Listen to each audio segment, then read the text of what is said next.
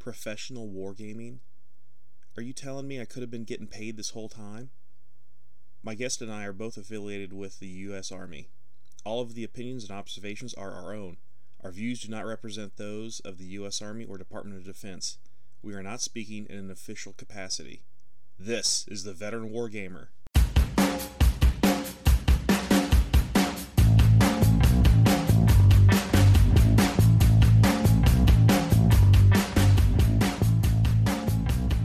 This is the Veteran Wargamer. I am your host, Jay Arnold.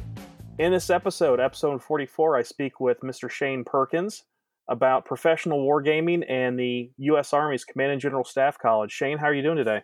Good. How are you? I am. I am doing well. I'm really excited to talk to you. Uh, I've got a lot of questions about professional wargaming and CGSC and all that. But first, I'm going to ask you the same question I ask all of my first time guests, and that is what makes you a veteran wargamer? I don't know that I would consider myself a veteran wargamer. Uh, if you're saying veteran from number of years, then it's sort of been a hobby of mine uh, over the last 10 years or so. Uh, if you want to call a veteran gamer of using it uh, to help you in your daily sort of job, uh, is what my job is, then I would consider myself a veteran because it's just a great tool to always sort of relearn some lessons and apply new lessons. Uh, if you sort of understand it yourself, then it's a little bit easier to uh, help instruct students. Mm-hmm. Now, you mentioned that you did wargaming on a on a hobby basis for about ten years. What what type of wargaming do you do you pursue as a hobby? Um, I'm say most recently uh, War in the Pacific Admirals Edition. I've been uh, actively uh, participating, playing that one for about the last uh, five to six years. Uh, the Operational Art of War, uh, pick a version as it keeps getting updated. Um, so, mm-hmm. interest for me really is in historical. Civil War, World War One, World War Two sort of uh, of that genre. I I don't really care very much for sort of the first person uh, gamer. Uh, that type's just just not not of mm-hmm. interest to me.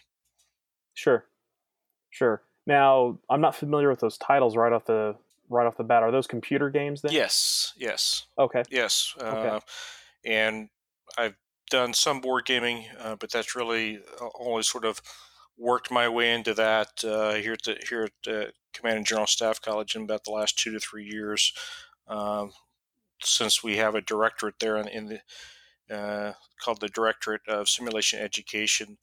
That's one of the things that they offer. Uh, so, as mm-hmm. an instructor, it's it's just imagine it's a it's a cool sort of support entity that you can go down to, and they've got the expertise and generally the right tool for the right job, uh, whether it's an analog simulation board game or if it's a, a digital computer based game.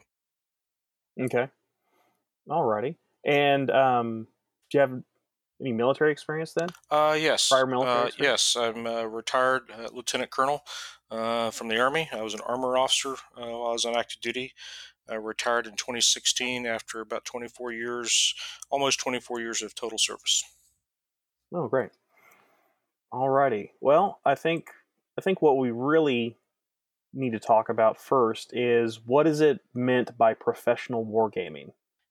In my opinion, uh, what a professional wargaming is is any type of simulation, again, analog or digital, that allows a user to develop their plan, put their plan into, you know, whether it's on the board into the computer, uh, and let it play out? And does it model the decisions uh, that you're going to have to make as a military commander? Uh, and you sort of get to see the consequences uh, of that come out. Uh, it doesn't necessarily always have to be military. Uh, it could be anything as long as it's sort of associated with with a good decision making process that you're that you understand that sometimes you can make the greatest plan you can have exactly the right amount of odds and you know so to speak and you roll the dice and you get that one in ten chance that bad things happen because that's that's that's reality of, uh, uh, of life there. Um, yeah. That's murphy for you. Sure. Okay. Now specifically, uh, you mentioned not necessarily military. Have you ha- have you had any experience exploring either civilian or corporate applications Uh, of wargaming? no, I I have not, uh, not personally. Uh, I've got a couple of friends uh, that have moved on to the corporate world after they retired. They've they've uh, done a smaller smaller versions of a, of a couple of things, um, you know, that they've told me about in passing. Uh, but I think, you know, we we had a uh, a group uh, within the college in the last two years uh, that uh, basically developed a paper uh, and did a study uh, that identified that using a type of war game um, methodology or, or in practice, I should say, actually helps you visualize what is going to happen. And if you're visualizing the potentials that are out there, you're going to be a better decision maker. So, whether you're in the Mhm. academic world, corporate world, military, uh, any type of simulation modeling that you can do, is long as it remains as sort of your topic that you're in, it will help you visualize and understand all the possible ranges of outcomes, which should just make you, in general, a better decision maker. Now you mentioned uh, modeling decision making Mhm. uh, practices and, and systems. Do you find that is is it more important that you model the result, or is it more important that you model the process? And and by that I mean, I guess it's really, you know, to to borrow a pat phrase from from the military. I guess it's METT-TC dependent, right? It depends on what the objective of the game is, right? Because you could definitely have a, a process oriented war game where you're trying to model specific uh, specific portions of the military decision making process, Sure. right? So yeah, let me address that. So just a little bit of context uh, for those that that are you know listening to this that are in, in the military. You've got arm the, for the army the military decision making process. There's a step in that that it, that we formally call course of action analysis. It is generally referred to though as wargaming, which is a step within it, uh, and that we have a very we have a a doctrinal method that we would do for wargaming where you've laid out your plan, you've set both units down on the map or both sides down on your map, uh, and you have whoever has the initiative, then they they put their actions into place. Then the opposing force puts its reactions into place. Then that initial force, the, the force of the initiative, then then does its counteractions, and that what that process should do is really on the science side of things is you've accounted for the entire range of operations and you've optimized a solution which is that course of action that you can then compare to another one which you'd run through the same process. So for hmm any type of wargaming whether it's course of action analysis within the army's military decision making process or any other type of simulation you know there, there's you, you have to have an understanding of what the process is. What often happens uh, and it doesn't matter if it's the army wargaming within COA analysis or you're participating sometimes in a simulation we oftentimes get hung up in the process and we lose we lose the vision we lose the understanding of what is it that we're trying to get to. So an understanding of rules of process, how it, how it goes is is sort of a, an initial step that you've got to complete, whatever it is, to make sure that everyone gets past the the understand phase and can of of the system, the process itself, to get to the decision making and the outcome, so you can really get focused on the end on the end product there. Um, to hmm to go at your original part of your question, it is military METT-TC dependent, but uh, to use an example as an instructor this past this past academic year that we just graduated here back in June, um, I I ran through the course of ten months four different types of simulations. Two were digital, two uh, were analog. All of them led to the same learning outcome, which is students had a better military decision process in their minds. They were making better choices uh, at the end than when they went into it. So it didn't matter what method I chose. Uh, all of led to the to the same part because they could visualize, they could see what what the tangible results all were, and it just had to be a matter of getting them trained and educated just enough to understand sort of the rules and the process that you go through there. So, you know, it's you really get into muscle memory. You know, you, once you learn to ride the bicycle, you generally always remember how to ride the bicycle, but getting through those little steps uh, is important. You mentioned both digital and yeah. analog uh, wargaming systems. Each time you did you did that, were those two different yes. analog and two different digital yeah. so, products? So okay. for this for this past academic year, um, did as an instructor and as a team leader, uh, four different four different simulations, two, uh, two digital, two analog. Uh, in the fall, uh, I offered for my section of students because uh, I'm a team leader, so I have 12 faculty, 64 students uh, across four staff groups: um, Army, Navy, Air Force, Marines. National Guard Reserve, an interagency, about eight uh, international students uh, amongst that full 64. Uh, when we were in our tactics, the Army tactics and doctrine block uh, back in October, uh, I offered uh, what we what I called a tactics lab. in the tactics lab, we used a game which I'm sure folks here on the blog may be familiar with called Battle for Moscow.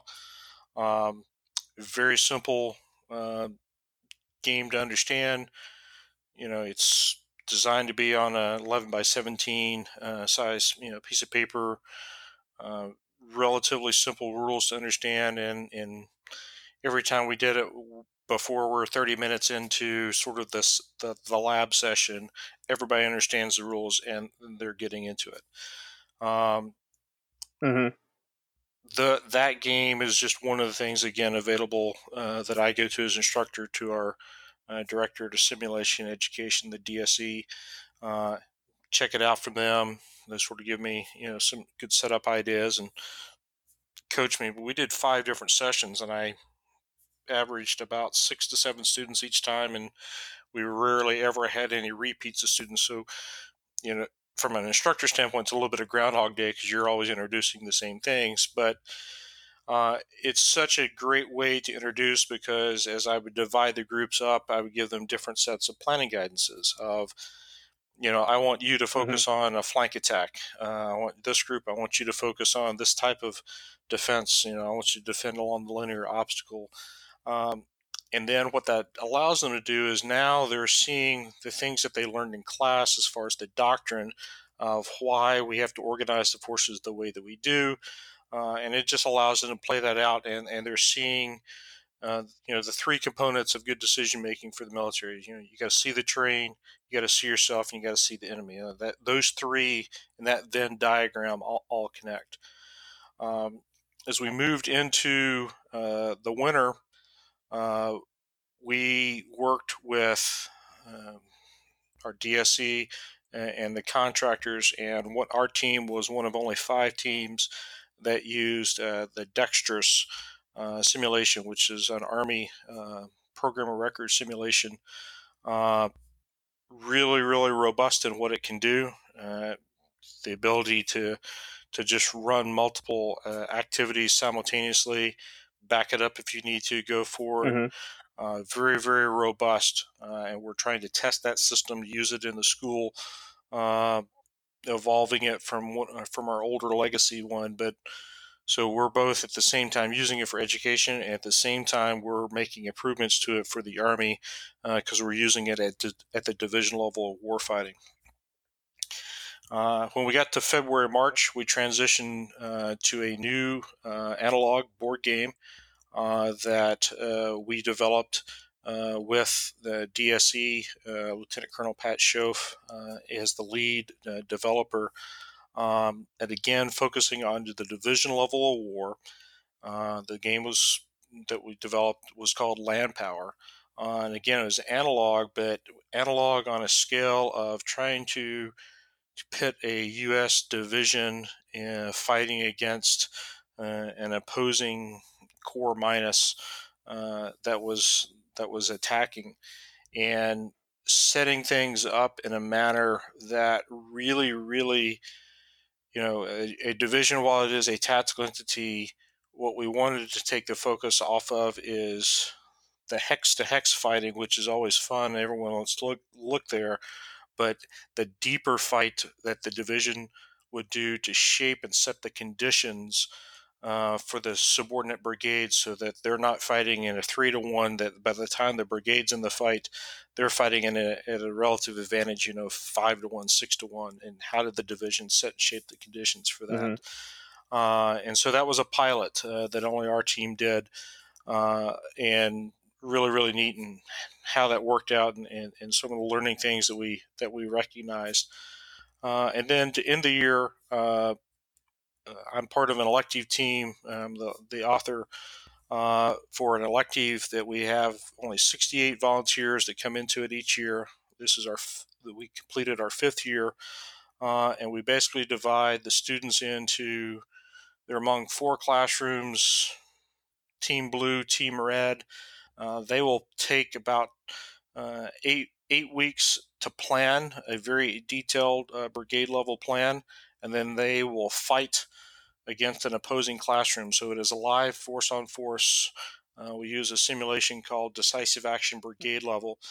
Um, they fight each other out, put their plan in, have the fight. We end the fight, conduct an after action review. Then we have them replan and then they go fight again and they're going to and this time they fight a different classroom of students. So you can't say well this is what the guy did to me last time okay. so we're going to do this because you don't know the outcome's completely different. Uh, and every one of those that i just described uh, has its own streaks its own weaknesses of what it does and doesn't offer. Uh, but the one thing in common to all of them is they allow the user the, the professional military officer to be a better decision maker, which should make them a better commander, you know, staff officer as they go down the road once they graduate. Because that's ultimately what we're trying to do is that anything that we do is making them a better a better officer, which you know in parts makes us a better force uh, in the field. Okay. Um, and Battle for Moscow, just to recap, that's from Victory Point Games. Is that correct? Mm-hmm. Okay. Yes, yes, it is. That that, that is. Okay, yeah, I was just looking correct. on their website, and uh, the designer is Frank Chadwick. And if you're into if you're into hex and counter uh, war games, you definitely know the well, name Frank Chadwick. That's for sure.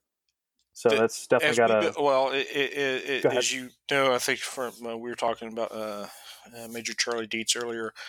So, if you understood Battle for Moscow, and Charlie Charlie is one of our students this past year, did the tactics lab um, and then was with us as we did the piloting of the Landpower uh, hex based game. Uh, what uh, Lieutenant Colonel Schoaf and the DSE folks did is they used that sort of basis, the, the basic rules that come out of Battle for Moscow, and that sort of became the basis of how we started to develop the Landpower uh, um, model that we did this year. Uh, but so yeah, I mean, so it's it's a great introduction, uh, and I just finished uh, working with another faculty team um, with DSE uh, over the past two weeks, and they're they're interested in using Landpower as an educational, and the way we get them into it was starting them off with Battle for Moscow because it's again very easy to learn the rules. Mm very easy to adapt it uh, to what you want to do uh, and it's just on a size and scale. It's just it's very if you understand anything military, I mean, it's it's so easy to pick up and, and go from there. Okay, um, I guess what we should do before we get too far along, we've mentioned Command General Staff College a couple times, and I guess what we should what we should discuss is what exactly Command and General Staff College is. Okay, um, so to to be accurate, to be accurate. Um, I actually teach at the Command and General Staff School, which is a subordinate organization of the Command and Staff College. So the college um, consist of the school, which is what most everyone recognizes. It's where all the majors uh, who attend the resident course go at Fort Leavenworth. The college also includes the School of Command Preparation, which are lieutenant colonels, colonels, uh, command sergeant majors, all preparing to go into various command billets, and then also the uh, the SAMS course uh, is is underneath uh, the college as well. But the school is synonymous with the college, and the two are somewhat used interchangeably. Uh, but for the active duty Army, uh, roughly speaking, 50% of a year group will attend the resident course at Fort Leavenworth. Uh, if they don't come to the resident course, uh, we have satellite courses uh, located at Fort Lee, at uh, Redstone Arsenal, at Fort Gordon, Georgia, and at not Redstone, sorry, not Redstone, uh, Fort Lee, Virginia, Fort Belvoir, Virginia, Fort Gordon, Georgia, and um, I guess it is Redstone's where the other one is. So, um, and then there's another venue of our distance education, uh, which is headquartered here out of Fort Leavenworth, that works with uh, the TAS schools across uh, across the, the force, the active officers or, or reserve component uh, attending distant education as mm-hmm. well. Yeah, and just to just to fill folks in that might be listening that don't know what TAS is, that's the Total Army School System. Uh, listeners who also listened to uh, the Battle Chat episode I did with Henry Hyde uh, learned that uh, the way the Ar- the U.S. Army does its schooling these days is whether you're National Guard, Reserve, or active duty, you go to schools that have the same standards of education and usually the same uh, program of instruction as well, regardless of your component. Absolutely, absolutely correct. So that's what total Army absolutely school correct. system means. Yeah. To my listeners who might be wondering why we're getting down in the weeds uh, about the Army education system, it's it's kind of it's kind of neat the way we do it. I think. But. Yeah, and you you got yeah you got to have sorry you, you got to have you know the, the context of for the Army for the Army officer, which is what I can really speak about. Uh, you know, as a lieutenant, so zero t- years in the Army, you're going to go through and get a an edu- education. Then as a captain, so somewhere in your fourth or fifth year, you go again, and then as a major, you're going to get it again, and that's generally around your tenth year of service. And what we say mm-hmm. at at Command and General Staff School is for probably 80 to 85 percent of the students from the Army students that attend, this is the last formal education that you're going to get. And so we're not educating you for the next one year, we're trying to educate you for the next 10 years of your career. So our course curriculum covers mm-hmm. joint operations, um, military history, military leadership, uh, our sustainment and logistics and resources uh, operations uh, as well as Army Army tactics, and sort of the five departments there. So it's a very broad ten month course uh, for the resident that we're trying to put every quiver we can, uh, you know, or every arrow we can in your quiver to get you armed and ready for the next 10 years because only a small group are going to get selected to attend the war, the Army War College when they're colonels. Right. And um, so it is a 10 month program. And is there a uh, how do I want to put this? Is there any type of degree conferred with that with graduation? Yeah, students or, have the option uh, as or, they go uh, go through. Uh, some will choose to complete a master's in military art and science. Uh, that's an option for them. Uh, others cho- choose some different mm-hmm. master's programs from uh, several great civilian education um, you know, colleges, universities that that offer courses there in the evening. So it's really up to each student what what they want to achieve while, while they're there. So it's it's it's a little bit more choose your own adventure, um, for lack of a better term, for the individual student, or or, or is it not? Maybe you mentioned an elective uh, group earlier I, would imagine that there is a, a set POI, but within that within that program of instruction, the individual student has some leeway in in educational choices. It sounds like as much as much leeway as you can imagine uh, the army can provide.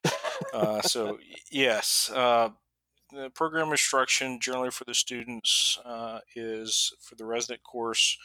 We start mid August. By around the first of April, uh, we're wrapped up with the, the normal program of instruction, and the months of April and May really sort of the last eight to nine weeks of the course. Uh, they are in elective period now, depending on what their branch of service is, be it because we have all all five services, counting the Coast Guard, send students here. Um, what their branch specific is. So, with for an Army officer, are they military intelligence? Uh, are they know, a field artilleryman? Some of those will have some specified things that they need to take based on what what their branch uh, mm-hmm. leadership says. So they do have some flexibility. That we have uh, additional skill identifiers that students take a certain set of lessons or classes gives them an additional skill identifier that they can put on their records as they want to go forward. The Masters in Military Arts and Sciences is one is the master's program offered by the by the school itself. So that runs in parallel all year long. They have to write a pretty involved uh, paper at the end.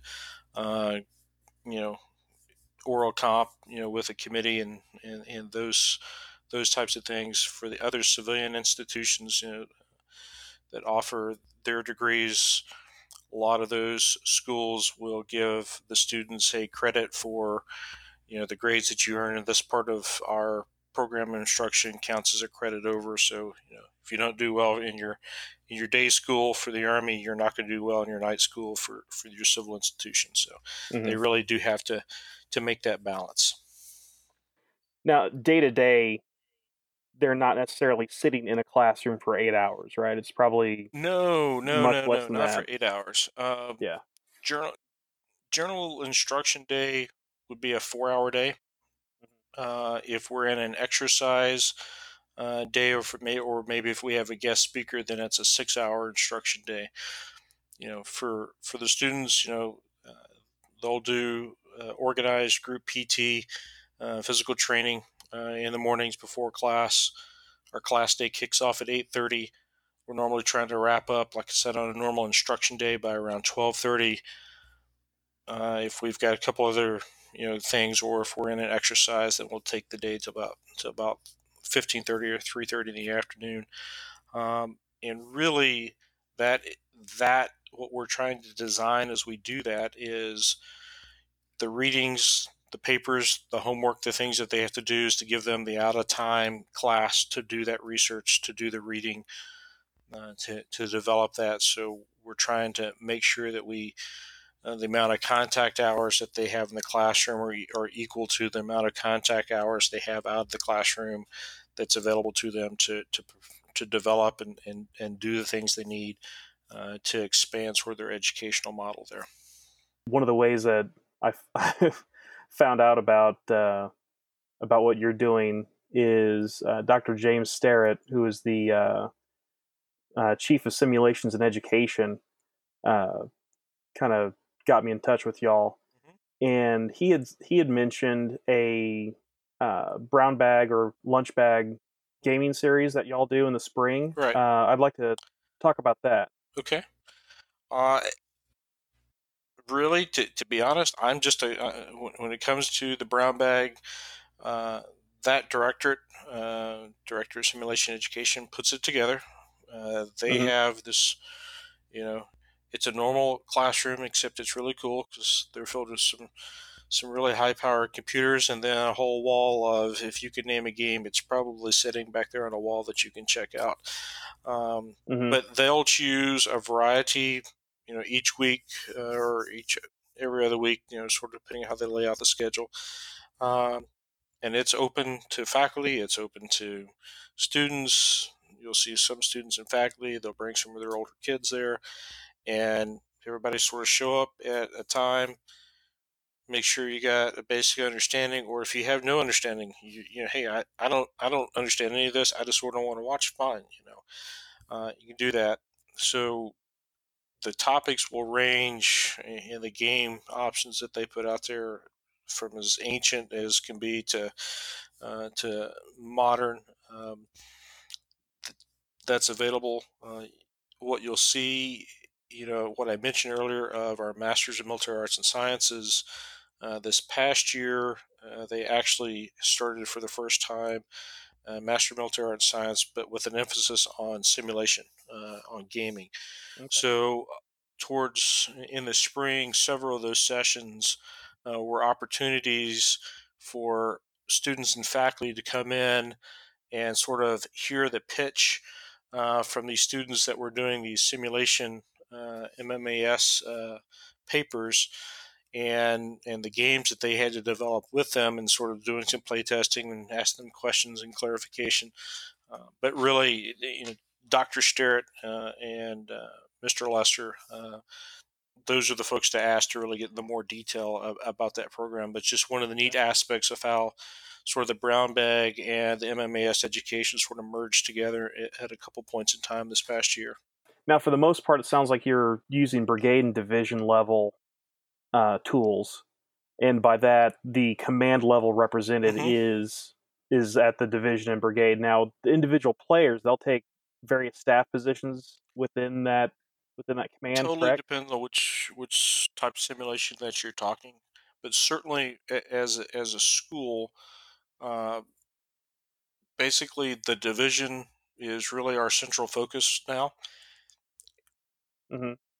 When when for for your listeners who are familiar with with military terms and stuff, what we'll talk about is when you do your analysis, you have to do two levels down. So you analyze two levels down, you task one level down. So if you're a division, you really have to do your analysis down to the battalion level. And then when you write out the mm-hmm. tasks in your order, you're going to task them one level down to the brigade. So that's really the span that we have. So yes, as a user of the simulations and as an educator, that's the range that I'll have. Now, whether we have someone in the role as a commander or if we have someone in the role of the staff is totally the scope of what exercise and where we are in the program of instruction. Uh, if we're running a, an exercise that is designed to really show it's a whole division staff, um, is what we did when we used DXTRS this past year, then yes, we had roughly 32 students organized in a division staff up to the role of division chief of staff and all their primaries uh, and and assistants. Then we had roughly, uh, I think, close to 16 subordinate commanders in roles as an Armored Brigade Combat Team or the Combat Aviation Brigade or the Sustainment Brigade. And then the remaining students were working in exercise control uh, or working as what we call the higher command, you know, the higher control, so the corps headquarters or adjacent units on the side. So that's sort of the on the one end okay. of the scale. On on the other end of the scale is, hey, is as I go into my uh, my electives uh, for for our decisive action brigade level uh, simulation that we use. Mm-hmm. This is only eight people representing an entire brigade, uh, so they are the staff, they are the commander, and they are the subordinate units all at once, and they need to sort that out themselves. So there's you're not really specifying you're going to be in this role. You sort of let them figure that out for themselves. Now, typically, will uh, for example, if you've got an intelligence officer, will he normally slot into the role of of the intelligence staff, or do you try to cross pollinate? So maybe a, a logistics person might be your intel guy, and if you've got a, a adjutant general corps, basically an administrative person, will they be in logistics, for example, or you try to keep people on track with with their professional. So the classic army answer is it depends. So, it, okay, uh, so, somewhat jokingly. Um, two or three things are going into that. I can't give you. There's no. There's no one answer where are we in the course of the year? Are we at the right. beginning of the year or are we at the end of the year? Are we doing an exercise or using a sim, uh, doing anything educationally? Is it inside that staff group of 16 students? Or have we combined it with another classroom? Now we have 32 students or four classrooms, we've got 64. That all those facets go in there. Right. Primarily, we're going to we're almost always going to start an officer out in their basic branch, uh, as a general rule of thumb. Uh, okay. We need to help them. We need to assess them and help them self-assess where are they in their professional military skills of what it is that the army says or, or the whatever their service says. This is what you need to be able to do. Uh, then as the year progresses, mm-hmm. you'll start to move folks around. Uh, some folks, you know, we may have a student stay in their branch simply because they're the only one of those that we have. Um, and so if we need, you know, if we need a judge advocate general, an army lawyer, you know, for three exercises in a row, and we only have one, that's sort of what that student needs to do if, if that's playing a central role, you know, of how we're developing that. Uh, but just like everything else, you know, sometimes, you know, you get better sometimes by, you know, you don't play one sport, you play three, three or four sports, and all those different skills and, and and abilities sort of blend themselves together. So we, we will absolutely mix people up when it makes sense uh, but it's got to make sense for both that officer and for the whole group that that they're with. And you know, we just uh, it's it's I can't tell you there's any one way that you're ever you're ever going to see it. Uh, we also recognize both students and faculty that there's a burnout factor that um, I may not be getting the most out of you at this point. So let's put you into someplace else and give you different different perspective. That that type of thing is or that type of experience is something I I'd like to have myself. Unfortunately, as an NCO, you know, I'll never I'll never be going to CGSC, but um, right or CGSS, depending on how you want to sure whichever acronym you want you want to use. Um, now I, am my for my professional development, I'm looking at uh, Battle Staff NCO right. course next. Yep. Uh, I think you've got that there at Leavenworth, right? I, I think no? I think the I don't know if it's offered. It's not. It's not part of our curriculum at, at CGSS, but uh, there's so many different educational offices uh, and entities across across the post. It's hard to tell you for sure. Fair enough. Fair enough. Yeah. Um. Another one. Uh, because we've got a, a, digital liaison detachment here in Illinois, mm-hmm. and uh, so yeah, the the battle staff NCO is going to be crucial. Well, it's actually mandatory in that for the for the enlisted slots at the in the DLD. And uh, now you've also got uh, uh, red cell training there at Leavenworth. Yes. The red red team, and the, uh, just the red team course. That's correct. Yeah, red team. Uh, real briefly, what what can you tell me about red team? Great reputation, great instructors. I've had multiple students take it through in the course of the past six years that I that I've been been uh, with the school, always favorable feedback. Uh, what they have, uh, there's a great. They've got a great uh, publication that if you're in the army, you can you can download it. Uh, the Red Team Red Team Leaders Handbook, I think is is the title. Google it and look it up. It's got a lot of just great techniques just how to do anything, not just military operations, but how to think through things critically, look at things from a different perspective, fight uh, fight cognitive bias and how, how to minimize that. Um, but I can't really take you into course detail. Um, again, I sort of want to stay inside my lane. It's not something that, that, that I that I teach or, or, do a lot do a lot with, but it has a phenomenal reputation amongst the students that, that have taken the course uh, from both the fac- the faculty, what they provide, and then the course content. Now, is that something that your students are able to participate in, or is that a absolutely when they go to their electives? Okay, uh, we have what we call the short course and the, and the long course. It's just a matter of how many weeks uh, and meetings that that it is is the only difference between the two. Um, and so that that is something they do, and if uh, they sign up for it, they and they apply and they get accepted into it, then uh, they have the potential of earning an additional skill identifier that identifies them as a red team, uh, red team leader. Uh, I, I, think is what goes on their on their uh, transcript. Mm-hmm. Okay. Um, a red team leader course goes on the transcript. Right, right. All right. Getting back to actually using uh, war games in your in your instruction, are there? Have you found any instances where, doctrinally speaking or historically speaking, maybe the rules kind of glossed over some things or aspects that you wanted to focus on? And if so, were you able to rectify that, or do you just find a different product that does that does exactly what you want? So, I think any almost any simulation that you're ever going to find, in my opinion, is is going to at some place do something magical and and to make several nauseating details just become poof, you know, make them happen. Mm-hmm. Um, I think that's something inherent that every every game designer has to look at of what things do you do you want to to do that. When you're running a digital simulation, you don't see how the output was computed. You just you mm-hmm. see the output.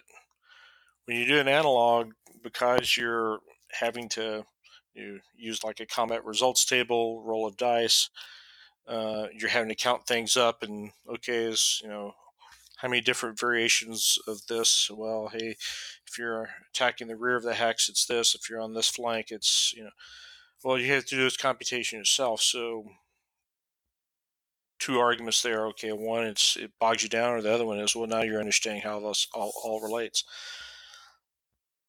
what we found this year when we did when we developed Landpower uh, we had two classrooms of students that voluntarily wanted, they used it a second week, okay, beyond the pilot week that we used it. And there's where sort of the magic happened was because those students all had their base understanding. They all had the same equal understanding of this is the these were the rules and this is how the rules were and designed to be implemented and they didn't like certain things. Uh, they wanted mm-hmm. more fidelity, for example, in the sustainment. Well, then they made their own modifications to the rules to add to add the the complexity of flavor that they wanted. Well, from an educational standpoint, that's you know that's touchdown. That's that's great because they've taken ownership of their own learning, uh, and because they mm-hmm. all had the same level of understanding, it doesn't matter that they changed it because they it, it, it's all starting you know from the same point and they all have that same common understanding. They make more complexity of the rules. Well they can keep adding to that you know to a point because each each episode is building on the previous there's where right. i think your real challenge comes in of you going back to you know for me uh, as an instructor, as a team leader, going down to, to our director of simulation education and saying, here's what I am trying to do in my classroom. Here's my learning outcomes. Here's what I want to try to stress to my students.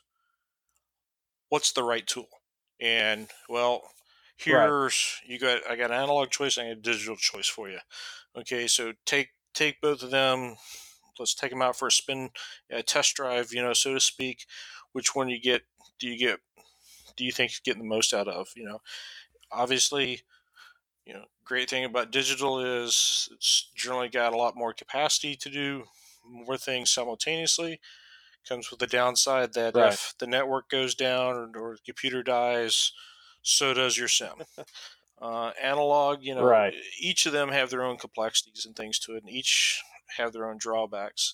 Uh, you just gotta decide, you know, what's what's comfortable for, for you. I mean, if you're if you're, I'm sure for any of of your listeners, you know, they all have certain games they really like for whatever those reasons is or are, and you know, part of that is just the feel that you get from that game itself of hey i i like the way that it models this that really connects with me and and i get a lot of enjoyment out of it oh absolutely yeah i mean we've i've had discussions on on this show in the past certainly about games that do x right and maybe they don't do y so well but i really like the way it does x so i put up sure. with how it does y Sure. I mean, we've got an entire professional sport, you know, that has half of it with a designated hitter and the other half without it. So, you know, you you're watching baseball. It's a common game, right? But I mean, it's there's completely different strategies.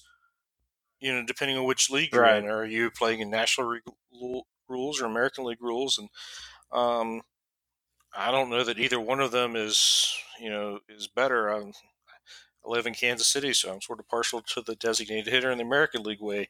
Um, you know, that's a preference. uh, you know that, that you you can Yeah. develop that. So uh, I think that's the same thing with with any other game. For for the record, I am a Cardinals fan and by extension Okay. a National League fan. I do think that the designated hitter is anathema and is a and is a bane on on human existence. uh, yeah. Well, you know, I I um, I just like that uh, I don't have to watch a pitcher try to figure out how to hit. It's just it's horrible to watch. It's it's it's, it's not it's not natural.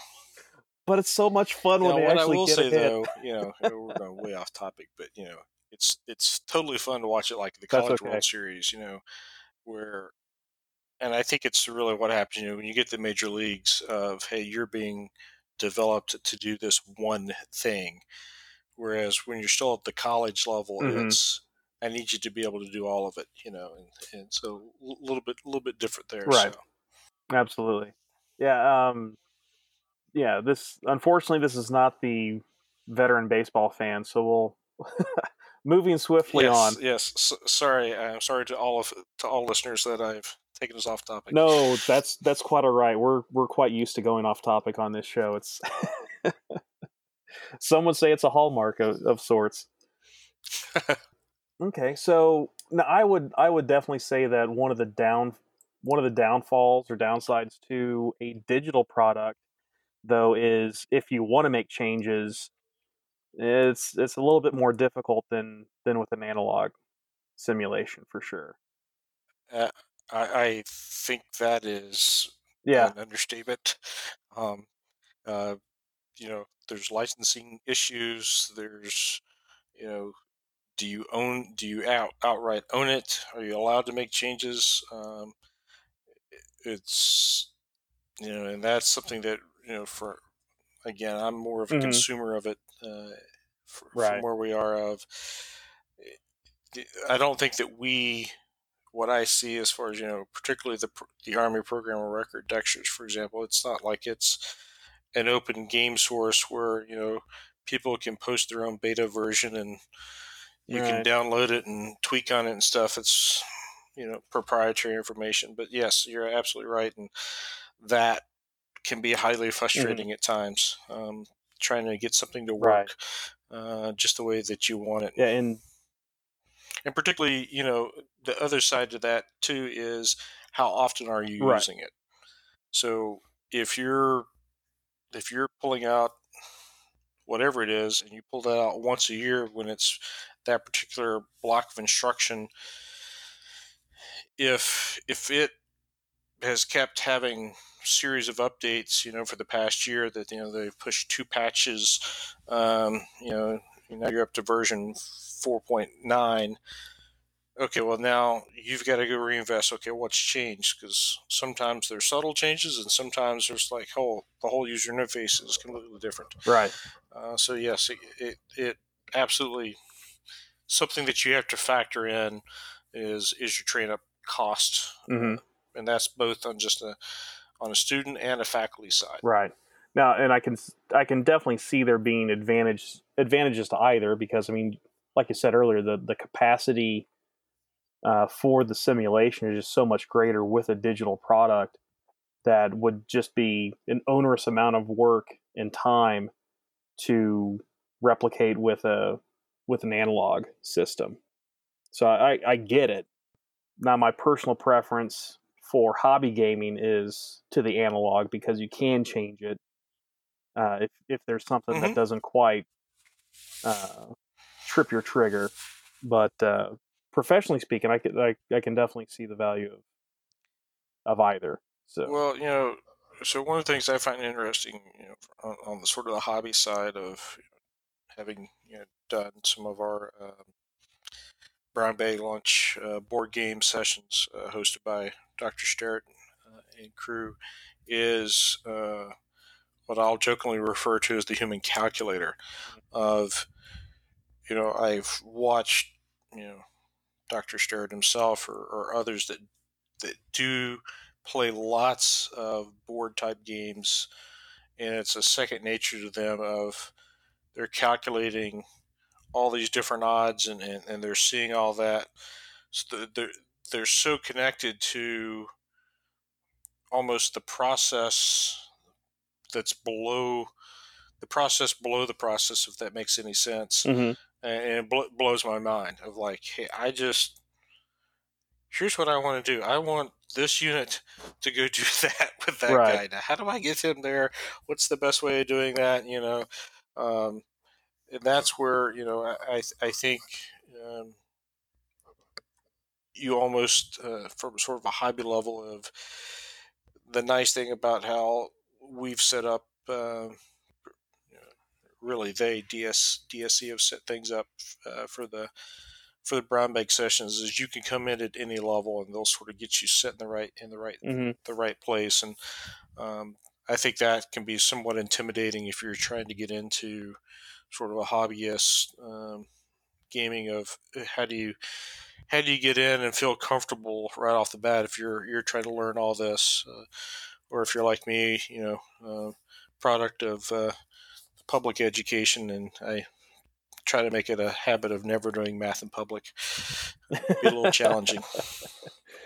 Yeah, there's there's a there's a term in there's a term I've heard in, on the hobby side of of gaming called uh, rules transparency, hmm where you get so practiced with how a particular game system works that you don't even think about the rules. You just know what you need to do to to get the desired effect. right right and and I think that's that's probably you know similar to what you're talking about. And keep in mind, I mean, you know, a lot of the hex and hex and counter type war games have, if not the exact same mechanisms, similar enough that it's just a matter of finding out where it's tweaked, and then you can go from there. Right, right, and then you know, and you sort of can get in the great debates on you know things of, you know, well, I think you know, I think what he did was completely gamey.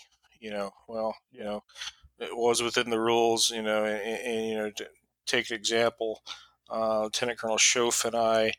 Uh, were playing uh, Dr. Sterrett uh, and another of his colleagues, uh, Mr. Mike Dunn, um, couple winter breaks ago. Uh, we're doing a Korea 1950 uh, game, and I can't remember the name of the game, so my apologies.